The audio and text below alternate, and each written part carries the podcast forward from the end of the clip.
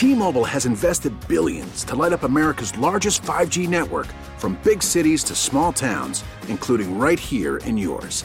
And great coverage is just the beginning. Right now, families and small businesses can save up to twenty percent versus A T and T and Verizon when they switch. Visit your local T-Mobile store today.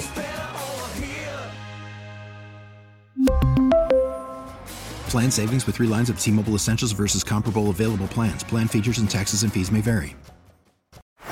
Baseball is in full swing. N B A playoffs are heating up, and your N F L team is gearing up for training camp. Listen to the latest on the teams you love here on the Odyssey app. The biggest sports radio stations in the country, providing unrivaled local coverage of their teams, all in one place. Exclusive interviews with players, coaches, and team executives, streaming live and always available on demand. Stay in the know with your favorite teams right here on the Odyssey app. ninety-seven point one F M Talk Podcast. This hour of The Mark Reardon Show is sponsored by Gamma Tree Experts. Your trees deserve the best care. Call Gamma Tree Experts. Yeah. Yeah, yeah.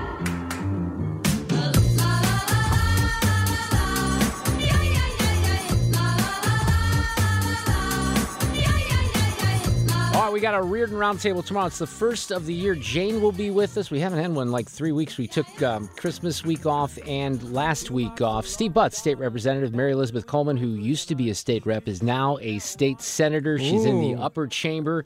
Music journalist Tim Sommer will be here tomorrow. Vance Crow, um, my friend who does a great podcast. And we're going to talk about some really interesting artificial intelligence stuff, which is going to make your brain hurt, I think. We're waiting on Jazz Shaw from hot air dot com, although we're having some communication issues.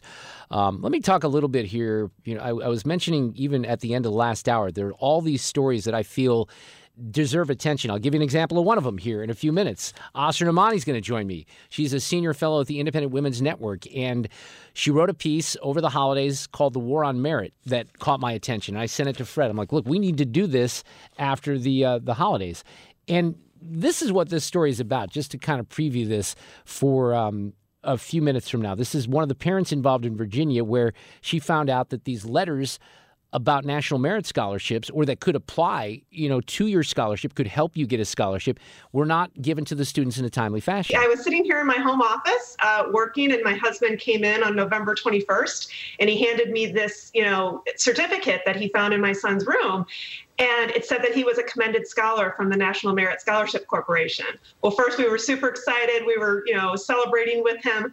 And then I looked at the certificate, and it said that it was dated September of twenty twenty-two. So I asked my son, you know, when did you when did you receive this? And he said, we got him in homeroom last week. And I'm like, well, that's too late for you to be able to put on a number of your college applications. You know, we worked really hard, like many parents and families across the country, with their students to apply for these early admission deadline date, which is for many schools is November first. So um, I started investigating and figured out, you know, trying to find out what happened. And when I asked the school about it, the response that I got was, yeah, they had them, but they had held on to them Um, to figure out a good time to hand them out to the students, where the students that didn't receive the certificates and the awards from National Merit wouldn't feel bad. What? So some of the Wait. facts of this are still somewhat in, um, you know, not exactly clear, but the Virginia Attorney General is looking into this. And listen, this parent basically says, this isn't fair. You have no idea what these schools look at. You know, I mean, college admissions is a black box. So are scholarship corporations. We don't know what these universities and corporations, you know, look at when they're awarding these types of merit-based awards. But we do know that things that are merit recognition are important to put on those applications. I mean, these kids are sixteen and seventeen years old. It's not like they've got, you know, years of accolades like you or I do. This yep. is their job. Mm-hmm. They study in school and they do well, and they should be able to be rewarded for those achievements. And they can't do that if the school's not providing that information to them in a timely manner.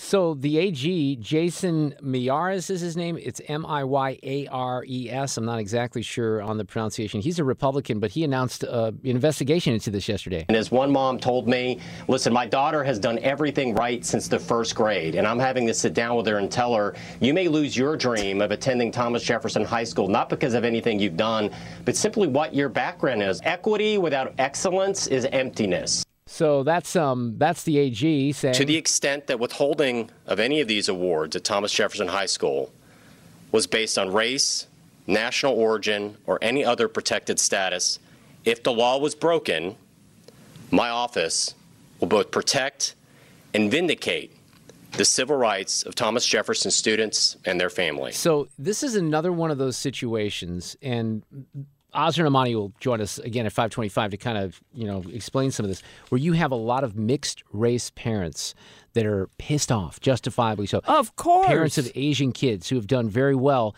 and all of a sudden they find out something like this. So a, a lot of funny business potentially going on there in Virginia once again.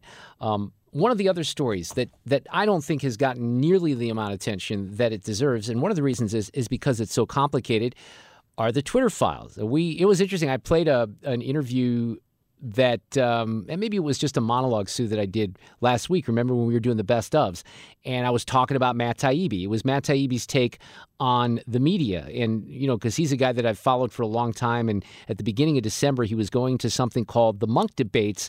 I think it was in Toronto, where they were debating the question of whether the mainstream media is dead. And Matt's position was, yes, it is. And here's why, right? And he was right about that. But it was right after that, right after I did that rant, that the Twitter files came out. Like, I think it was that Friday. And Taibbi, because he's one of these guys that was a lefty, maybe he still is a lefty, he's written for a long time as a journalist, wrote for Rolling Stone, but started to get real sick and tired of some of the nonsense that was happening during the Trump administration. He wrote a book that was anti-Trump, so he hates Trump, but he saw what was happening to the media, and he finally couldn't sell his soul anymore. Wow. So Elon trusts him and Mike Shellenberger and Barry Weiss with the Twitter files.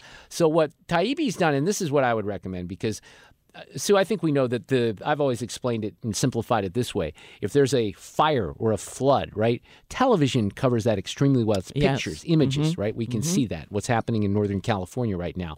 Um, radio, we can bring you the immediacy mm-hmm. of the speaker's vote. And we can do it very, very quickly, all of these things. And we can also go into long form. You know, mm-hmm. we do that here.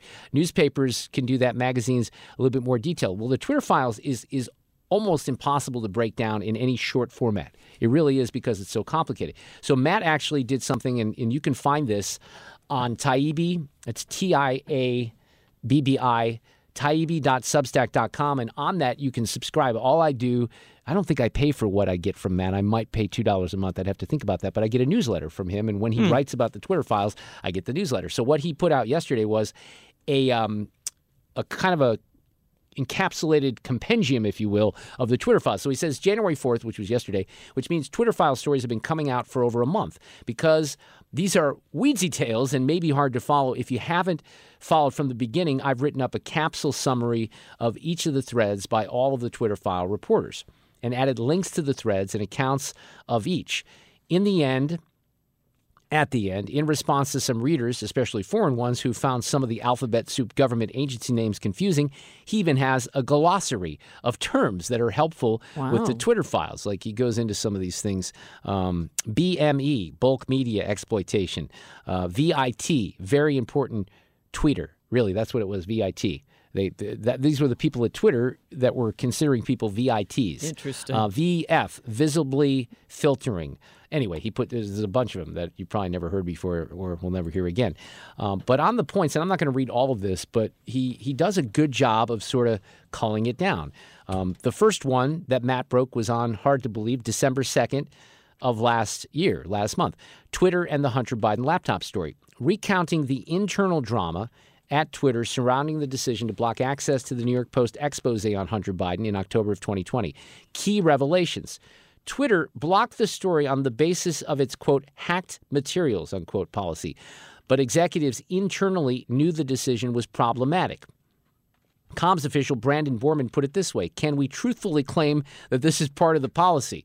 Oopsie. Also, when a Twitter contractor polls members of Congress about the decision, they hear Democrat members want more moderation, not less, and the First Amendment isn't absolute. That was a quote. The First Amendment isn't absolute.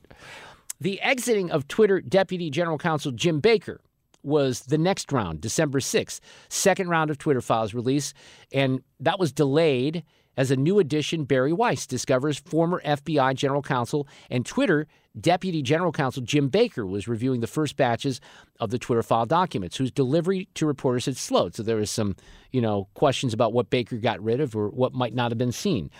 The Twitter files part two, that was Barry's. December eighth. Twitter's secret blacklists. Barry Weiss gives a long-awaited answer to the question, was Twitter shadow banning people? Most of us knew that the answer was yes, they were. Now we have all kinds of evidence. Uh, the company called it V F, visibly filtering. Twitter had a separate higher council called SIPPES that decided cases for high visibility controversial accounts. Key revelations. Twitter had a huge toolbox for controlling the visibility of any user, including a search blacklist for Dan Bongino, a trends blacklist for uh, Stanford's Doctor J. Bhattacharya, who I can't pronounce his name correctly, and a do not amplify setting for Charlie Kirk. And this is utterly ridiculous. Most people don't even know this, unless you've been listening to, you know, talk radio or, wow. or watching Fox. Um, Weiss quotes a Twitter employee that says, think about visibility filtering as being a way for us to suppress what people see to different levels. It's a very powerful tool. Yeah, it is a powerful tool because you're basically picking and choosing what content can be seen by other users based on their politics. Twitter Files Part three by Matt Taibbi on December ninth. The removal of Donald Trump, October twentieth, twenty twenty through January sixth, twenty twenty-one. This was the first in a three-part series looking at how Twitter came to the decision to suspend Donald Trump. The idea behind the series is to show how all of Twitter's visibility filtering tools, V F tools, were on display and deployed after January sixth. Key revelations. Trust and Safety Chief Yoel Roth not only met regularly with the F B I and the Department of Homeland Security, but with the Office of the Director of National Intelligence. Also, Twitter was aggressively applying visibility filtering tools to Trump well before the election. Now, I'm going to just stop there. I'm going to continue. But how the mainstream media, the New York Times, the Washington Post, the Saint Louis Post-Dispatch, just on the Twitter Files Part three, I don't care what you feel about Donald Trump. I'm not a particular fan. That's outrageous. It is outrageous. Part four gets worse. The removal of Donald Trump. Now, Mike Shellenberger did this one. This thread by Michael Shellenberger looks at the key day after the January sixth riots and before Trump would ultimately be banned from Twitter on January eighth, showing how Twitter internally reconfigured its rules to make a Trump ban fit their policies. Key revelations. At least one Twitter employee worried about a slippery slope in which an online platform C E O with a global presence can gatekeep speech for the entire world, but that person was shot down. Also, and if I remember correctly, that Twitter employee was from uh, maybe even Eastern Europe, and and he said, "Look, maybe it's because I've experienced some of these things, you know, in history. I don't, I don't. This doesn't seem like a cool thing to do." Also, Chief Censor Roth, Yoel Roth, argues for a ban on Matt Gaetz, Congressman Matt Gaetz, even though it doesn't quite fit anywhere. This is the guy who's in charge of all this, Yoel Roth. Uh, we we don't really have a category, but let's ban him anyway. And then Twitter changed its public interest policy to clear a path for Trump's removal. On December eleventh, the Twitter Files Part five by Barry Weiss, the removal of Donald Trump, January eighth. As angry as many inside Twitter were with Donald Trump after January sixth, staffers struggled to suspend his account, saying things like, I think we'd have a hard time saying this is incitement. As documented by Weiss, they found a way to pull the trigger anyway. Key revelations. There were dissenters in the company. Oh, here it is. This is the reference. This is a person who said, um, maybe because I'm from China, I deeply understand how censorship can destroy the public conversation, but overruled by senior executives like Vijay Gadde and Roth, who noted many on Twitter staff were citing the banality of evil and comparing those who favored sticking to a strict legalistic interpretation of Twitter's rules. For example, keep Trump, who had no violation, to, quote, Nazis following orders. I mean, that's the comparison, basically. Part six, Matt Taibbi, December sixteenth. Twitter, the F B I subsidiary. Now, let's. Th- this is where I think it gets even more egregious, more egregious. Twitter's contact with the F B I was constant and pervasive, as F B I personnel, mainly in the San Francisco field office, regularly sent lists of reports to Twitter, often about Americans with low follower counts making joke tweets. Tweeters on both the left and the right were affected. That's really interesting. Um, key revelations. A senior Twitter executive reports the F B I was adamant that no impediments to sharing classified information exists. Twitter also agreed to, quote, bounce content on the recommendations of a wide array of governmental and quasi-governmental actors. No, no, no, no, no. So basically what they did is, at the whim of the F B I, at the whim of Homeland Security, or the Stanford Election Integrity Project, or even state governments, you know what? We're going to bounce content because somebody doesn't like it out there. And I bet they only bounce content on the left, right? It was, it was equal between the left and the right. The company one day received so many moderation requests from the F B I, an executive congratulated staffers at the end for completing the monumental undertaking. Let me just take the Twitter Files Part six by Matt Taibbi and focus on that and say the F B I, Homeland Security, state governments, nobody has any business in any of this, and they should not have.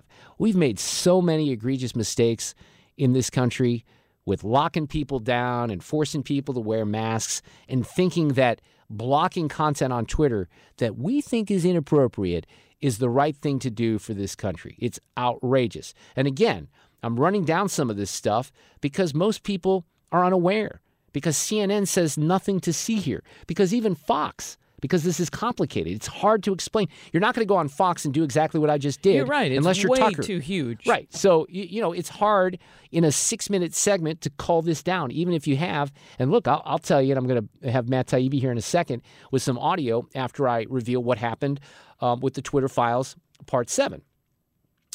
Um, the F B I and the Hunter Biden laptop, December nineteenth. The Twitter Files story increases its focus on the company's relationship to federal law enforcement and shows intense communication between the F B I and Twitter just before the release of the Hunter Biden story in the New York Post. Key revelation. San Francisco agent Elvis Chan sends ten documents to Twitter's then head of site integrity, Yoel Roth, through Teleporter, a one-way communications channel from the F B I to Twitter, the evening before the release of the Post story. Also, Baker, in an email, explains Twitter was compensated for processing the request by the F B I, saying that I am happy to report we have collected three million four hundred fifteen thousand three hundred twenty-three dollars since October of twenty nineteen, exclamation point. So here's something to feel good about, ladies and gentlemen. Your tax dollars were sent to Twitter for the F B I trying to manipulate an election. That's outstanding. That's America, right? This is not East Germany. Part eight, December twentieth, twenty twenty-two. How Twitter quietly aided the Pentagon's covert online um, campaign. Li Feng takes a fascinating detour, looking how Twitter for years approved and supported Pentagon-backed covert operations. I'm going to be honest with you. I missed this one. Okay? I even missed this one. Noting the company explicitly testified to Congress that it did not allow such behavior, the platform nonetheless was clearly partnering with state-backed programs involving fake accounts. That is unbelievable. After the U S. Central Command, CENTCOM, sent over a list of fifty-two Arab-language accounts we used to amplify certain messages, Twitter agreed to whitelist them. Ultimately, the program would be outed in the Washington Post two years after Twitter and other platforms stopped assisting. Uh, right before Christmas, Part nine by Matt Taibbi, Twitter and other government agencies. Key revelations. C I A officials attended at least one conference with Twitter in the summer of twenty twenty, and companies like Twitter and Facebook received O G A briefings at their regular industry meetings held in conjunction with the F B I and the Department of Homeland Security. The F B I and the Foreign Influence Task Force met regularly, not just with Twitter, but with Yahoo, Twitch, Cloudflare, LinkedIn, even Wikimedia. Part ten, David Zweig did this one, December twenty-eighth, how Twitter rigged the COVID debate. This is immensely important. He found memos from Twitter personnel who were in liaison with Biden administration officials who were angry that Twitter had not deplatformed more accounts. White House officials, for instance, wanted attention on reporter Alex Berenson. Alex has been a guest on the show. Zweig found countless instances of Twitter banning or labeling misleading accounts that were true or merely controversial. Andrew Boston is a Rhode Island physician, for instance. He was suspended for, among other things, referring to the results of a peer-reviewed study on mRNA vaccines. mRNA vaccines. It's just outrageous. Twitter Files Part eleven and twelve. These just came out. Have you heard about the F B I belly button? These two threads focus, and Matt put these out yesterday, right at the end of the show, actually. These two threads focus respectively on the second half of twenty seventeen and a period stretching roughly from the summer of twenty twenty through the present. The first describes how Twitter fell under pressure from Congress and the media to produce material showing a conspiracy of Russian accounts on their platform. The second shows how Twitter tried to resist fulfilling moderation requests for the State Department, but ultimately agreed to let state and other agencies send requests through the F B I, which Chan calls the belly button of the U S G. Revelations. At the close of twenty seventeen, Twitter makes a key internal decision. Outwardly, the company would claim independence and promise that content would only be removed at, quote, our sole discretion. The internal guidance says in writing that Twitter will remove accounts identified by the U S intelligence community as identified by the U S intelligence community as state-sponsored entity conducting cyber operations. And the second thread shows how Twitter took in requests from everyone. Treasury, H H S, the N S A, F B I, D H S, et cetera. They also received personal requests from politicians like Adam Schiff, who asked to have journalist Paul Sperry suspended. So here's Taibbi on Fox talking about this. I think we can say pretty conclusively after looking at tens of thousands of emails over the course of these weeks that the government was in the censorship business in a huge way. Uh, that's, I think, provable now. Uh, and not just one agency. This is outrageous. And nobody wants to talk about it because it's too complicated and because there's so many details. And Matt Taibbi and Mike Shellenberger and Barry Weiss and Zweig are the only guys writing about this. And then it never gets amplified. Never really even gets amplified on Fox very much. People need to know about this, which is one of the reasons, by the way, we need to have a Republican-controlled House that can launch investigations. But guess what? They've had ten rounds and we got no speaker. T-Mobile has invested billions to light up America's largest five G network from big cities to small towns, including right here in yours.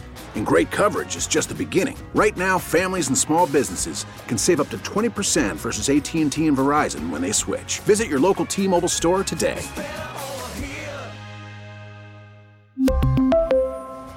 Plan savings with three lines of T-Mobile Essentials versus comparable available plans. Plan features and taxes and fees may vary. After the end of a good fight, you deserve an ice-cold reward. Modelo, the mark of a fighter. You've earned this rich golden lager with a crisp, refreshing taste. Because you know, the bigger the fight, the better the reward. You put in the hours, the energy, the tough labor. You are a fighter, and Modelo is your reward. Modelo, the mark of a fighter. Drink responsibly. Beer imported by Crown Imports, Chicago, Illinois. Hey, Rob Bradford here. I have set out on a mission with my good friends at FanDuel to prove what I have known for some time. Baseball isn't boring. Now I have a daily podcast to prove it with some of the most notable people in the baseball world screaming baseball isn't boring from the mountaintops, or at least agreeing to come on our show. Players, managers, G Ms, and yes, even the commissioner of baseball, Rob Manfred. It has been a constant wave of baseball's most powerful voices. So join the revolution. Subscribe and soak in Baseball Isn't Boring. Listen on your Odyssey app or wherever you get your podcast. You'll be glad you did. Now we see in Fairfax County uh, violations of civil liberties, where we have students who had achieved uh, a, a real accolade to be a National Merit Scholar, and they weren't told. They weren't told because they didn't want to make the other students feel bad. It's not right. It's not consistent with Virginia values and American values, and uh, we're going to go to work to make sure we fully understand all the facts here. I mean, and this is an undercovered story. It will continue probably to be an undercover story. Former Wall Street Journal reporter and the author of a new book called Woke Army, Asra Nomani, is with us this afternoon. Asra, how are you? Happy New Year to you. I know this is a great story, so thank you for covering it first and foremost. Oh, my gosh. You know, you finally, you just dig, dig, dig, dig enough, right? And then you find something that is just so outrageous that everybody understands it. So earlier this hour, I had the opportunity just to sort of promote and preview this segment with you, and I played some of the audio from Shauna Yashar, who is, um, I guess she's a lawyer in her own right, uh, considering the withholding of the National Merit Awards for her son. But a lot of people might not have been with us at the top of the hour, and I don't want to replay the audio since you're with me. So kind of cull this down and talk about what happened here, how the parents got concerned, and now we have an investigation from the A G in Virginia, right? Yes, this is just phenomenal. This is just so fast-breaking, and I'm I'm just overwhelmed at how how well this spaghetti has stuck on this wall. Because you throw a lot of spaghetti, here's how how what happened. So my son graduated from this school, Thomas Jefferson High School for Science and Technology, in the spring of twenty twenty-one. By then, we had already known that there was a war on merit and that there was a war on the kids in that school because we were the wrong kind of minority right. for the for the woke army. Right. You know, we are mostly Asian, seventy percent Asian, mostly immigrant, just like my family. Came here as a little girl at the age of four, learned English reading Nancy Drew. And that's awesome. You know, I love that. I was a Hardy Boys person, love, but, you know. Oh, of course. Yeah. Of course. But the But you know what? That's what I say. The mama bears and papa bears, we're just Nancy Drew and Hardy Boy grown up. That's all. That's, that's what right, we are. That's right. Yeah. And, um, and you know, I, I've been following. So I, as you mentioned, I w- worked at the Wall Street Journal. I know two things: follow the money and connect the dots. And I started doing that. And fast forward, you know, we just go through a couple years of just this assault by the woke army, as I call them, on our school. They change admissions, get rid of the merit test, uh, start dumbing down classes. And then I get this message from Shauna, Yashar's mom, in the class of twenty twenty-three. And she said that she discovered one day that her son had gotten this honor of being a National Merit Commended student. So a lot of people might know about the finalist. That's the gold medal. The semifinalist, that's the silver medal, let's just say. And the commended student is like getting the bronze medal in the Olympics. You are in the top five percent of students nationwide of one point five million high schoolers that took the test. But it was weeks after early action and early admission application deadlines.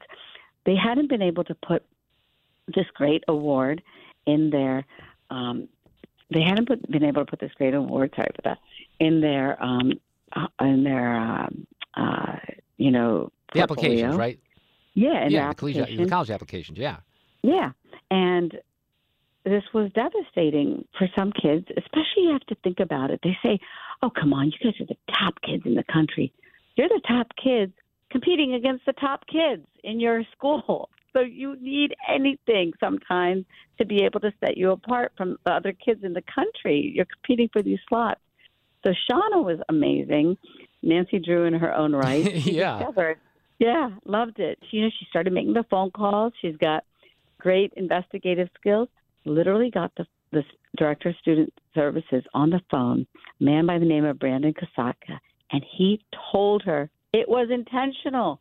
The delay was because they wanted to be uh, very, you know, subtle about the way that they presented this award in case it would hurt the feelings of students who didn't get the award. So he said that to her? He actually admitted yes, that it was yeah. intentional? Because I yeah. thought that the district at this point was saying, no, that's not what happened. Oh, they're saying they. This is what is remarkable, because you all know this very much in um, Saint Louis area, how much the school boards have deceived parents. It has happened oh, in so many it's, of these it's in my in my school district, which was the center of some controversy, the Rockwood School District, where our former exactly. you know, our former superintendent exactly. gave away the F B I hotline number. Yes. yes. Yeah, exactly. And and I, I, I got the memo. I remember the weekend of the teacher who was telling, uh, you know, the instructor who was telling um, teachers to hide yep, information we covered that. From yep. parents. Same thing. That was yeah, in Rockwood exactly. as well. Yeah. But this is this is the larger dynamic. And so in this instance, he also told her, they want to recognize the students as individuals, not for their achievements. Can you believe this this, this false binary that was created, separating a child as, as an individual from their achievement? And we all know, listen, you know this. I remember the three hundred dollars scholarship I got, you know, when I was a junior, um, getting like third place in the op-ed writing class. You know, it was It just lifted my spirits. It gave me that little spark, you know, to keep on going. Sure. Yeah. I remember the coloring contest, you know, where I got a ten dollars gift certificate at the local Sears. I mean, these are the things that you can even hear it in my voice, right? It's yeah, you're getting emotional, sure. Your spirits. Yeah, it lifts your spirits. And so now here we have these kids who work so hard, like so many kids across the country. And, you know, they are denied this honor, this award, for political correctness and just the wrong type of values. And then in the meanwhile, just like your school district, like just like so many school districts across the country, the new superintendent, Michelle Reed, just signed a four hundred thousand dollars plus contract with a chemical engineer who, of course, is an expert on diversity and equity. Of course.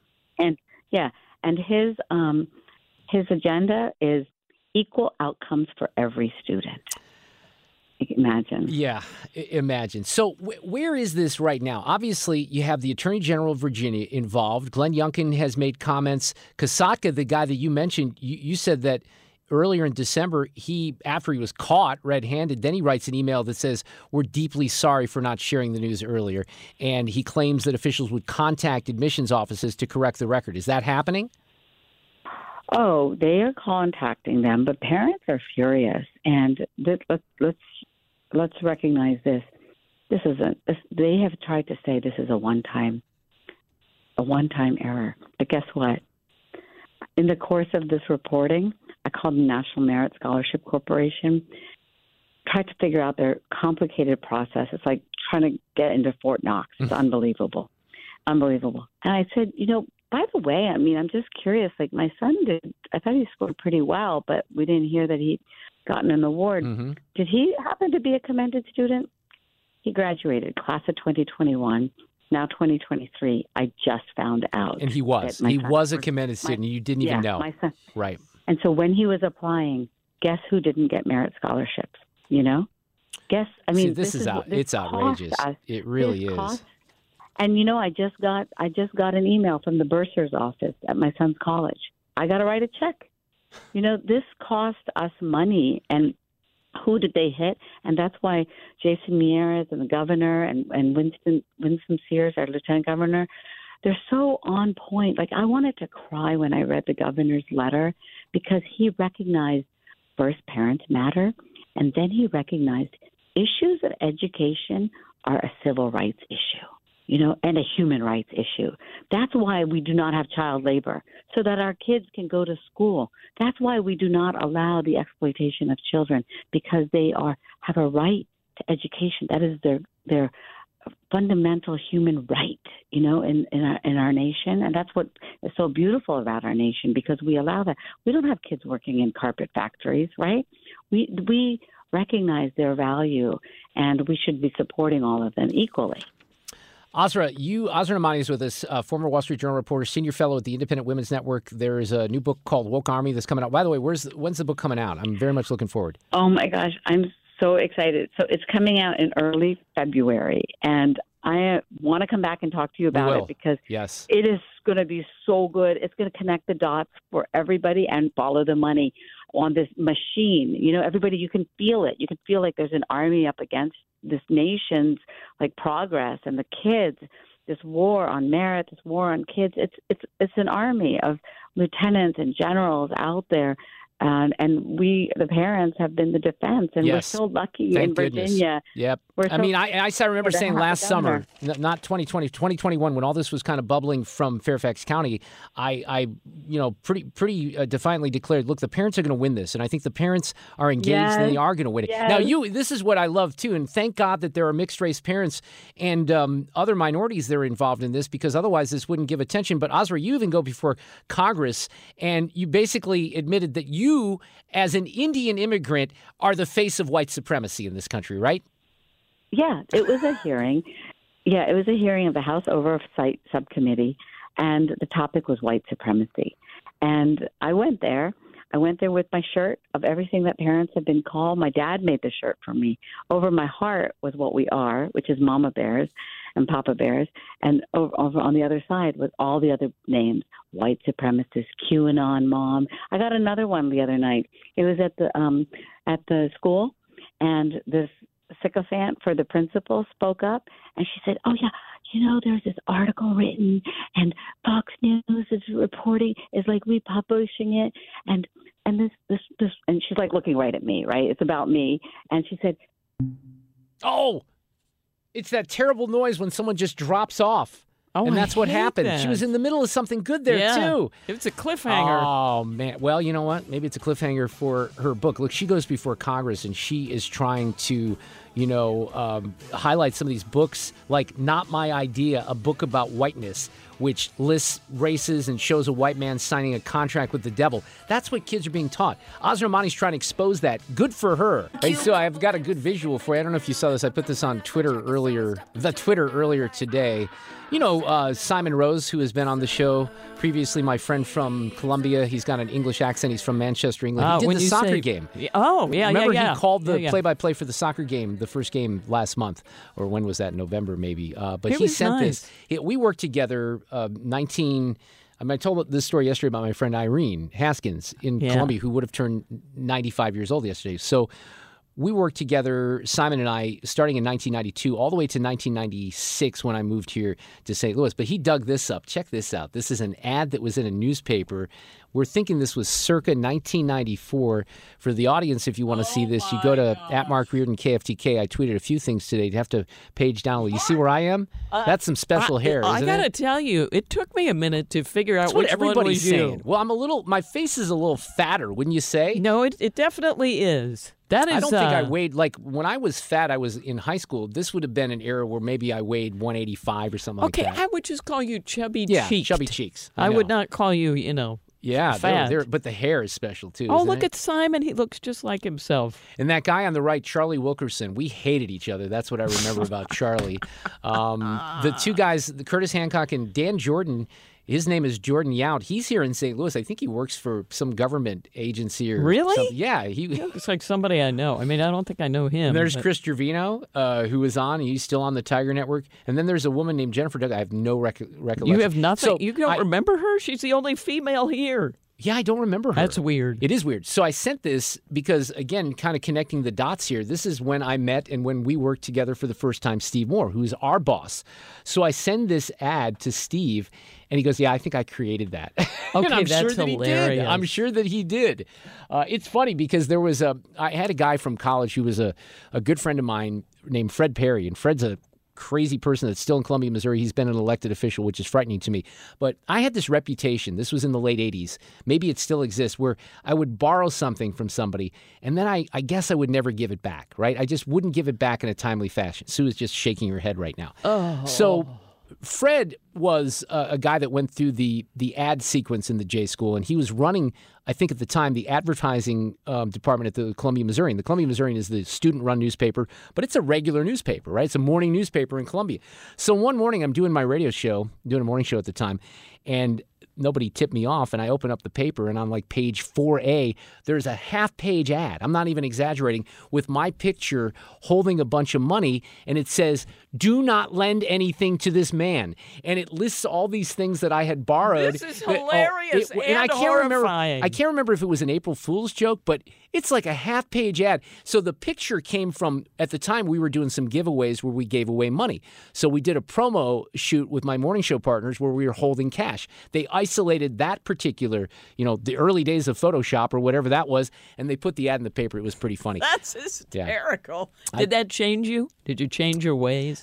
I like think it. I think it guilted me into. Uh, uh, but you know what? Here's what happens. Like I have my neighbor Chris, who's across the street from me in my neighborhood. He's got all the things that I don't have, like a wheelbarrow. So I, I borrow the wheelbarrow, and then it takes me weeks. There's no reason that it takes me weeks. I just don't give it that's back. That's not a good time. thing. You got to be not a, a good faster thing, about Sue. That. I know that. It's all right, just let me these go to Lowe's and see hard. how much a wheelbarrow is. Would you please? Would you please check on that? Yeah, because I kind of do. In. I need one for Does sure. Does he have a plastic one or like the hardcore metal? Oh, no, it's hardcore metal. Okay. We don't, we don't mess around with I'm plastic. I'm sorry, it's men, of right. course. I do have a leaf blower and I have two hedge trimmers, one of which needs a new battery, though, too. So if you find anything on that, let me know. Listen, you can get a Craftsman. Playback ready. Hang on. Now, the audio cut of the day. All right. For one hundred nineteen bucks. That's it? Yeah. I mean, right. you can go one seventy-nine I, I do need, for I the do best need one. Selling. Nah, I don't think I need the Primo. Anyway, cut of the day this afternoon. Um... Well, I'm going to do a twofold cut of the day. This is the idiot's Joy Behar on The View talking about football. forty-five percent of Americans think that tack, tackle football is appropriate. Wow. Uh, heterosexual men voted the most support for kids uh, doing football. Mm-hmm. And conservatives were more likely to support youth tackle football. Just saying. Uh, what, what is that? Just saying what? Just saying what? What do you Find ever say? Appropriate for what? She, she's. I don't like any of this. She's so dumb. It's unbelievable. But I give her a lot of attention. Clay Travis said this. This is what was inevitable, right? Football is hyper-masculine. It's violent. It's a meritocracy. Uh, and it is played almost exclusively by men. And so the left wing, of course, is going to hate it. And uh, this is part and parcel hmm. of their war. I really believe this. On masculinity in general. So I don't think it's everyone on the left. I think he's talking about the extreme left, uh, and, and I yeah. think he's right about that. Then the other big story of the day, obviously, well, two things. Damar Hamlin is looking like he's going to be okay. He's communicating via note. He's awake and alert, so that's good news. The N F L says we're not going to play that game. They are meeting right now. The competition committee is in a meeting currently trying to decide on what to do about the seedings. And there's been some wacky ideas tossed around, including maybe having the A F C Championship game at a neutral site. That is really dumb, but the N F L's good at doing dumb things. The other story, Brian Kohlberger back in Idaho. And some of these things that we learned today from the affidavit are a little weird. Uh, nineteen pages in total, and perhaps the most chilling single detail in it was the story of the roommate identified by the initials D M, who saw this man clad all in black and wearing a mask. She said she did not recognize that man, and in fact the only identifier uh, she gave police of him was that he had bushy eyebrows. You can imagine how How absolutely terrifying that must have been for her. She had been awakened by noises in the house, looked out her door and saw this man. She then hurriedly locked her door and he left the building. But, you know, the thing that was not clear, and we talked with Paul Morrow about an hour ago, is we don't know if the affidavit is not clear on whether he saw, saw her. her. And and what was she doing for eight hours? So she passed the nine one one call didn't come in for eight hours. Yeah. That is strange. It's bizarre. Stay tuned. I guess have a great night. A Reardon Roundtable. And in fact, the first one of, um, you know, the year. twenty twenty-three. Yes. Mm-hmm. It's coming up tomorrow. Jane will be back. We're the whole gang. We have Tim Sommer talking a little music tomorrow night. Paul Hall on entertainment. Cusimano and a whole lot more. Get more at nine seven one talk dot com. T-Mobile has invested billions to light up America's largest five G network, from big cities to small towns, including right here in yours. And great coverage is just the beginning. Right now, families and small businesses can save up to twenty percent versus A T and T and Verizon when they switch. Visit your local T-Mobile store today.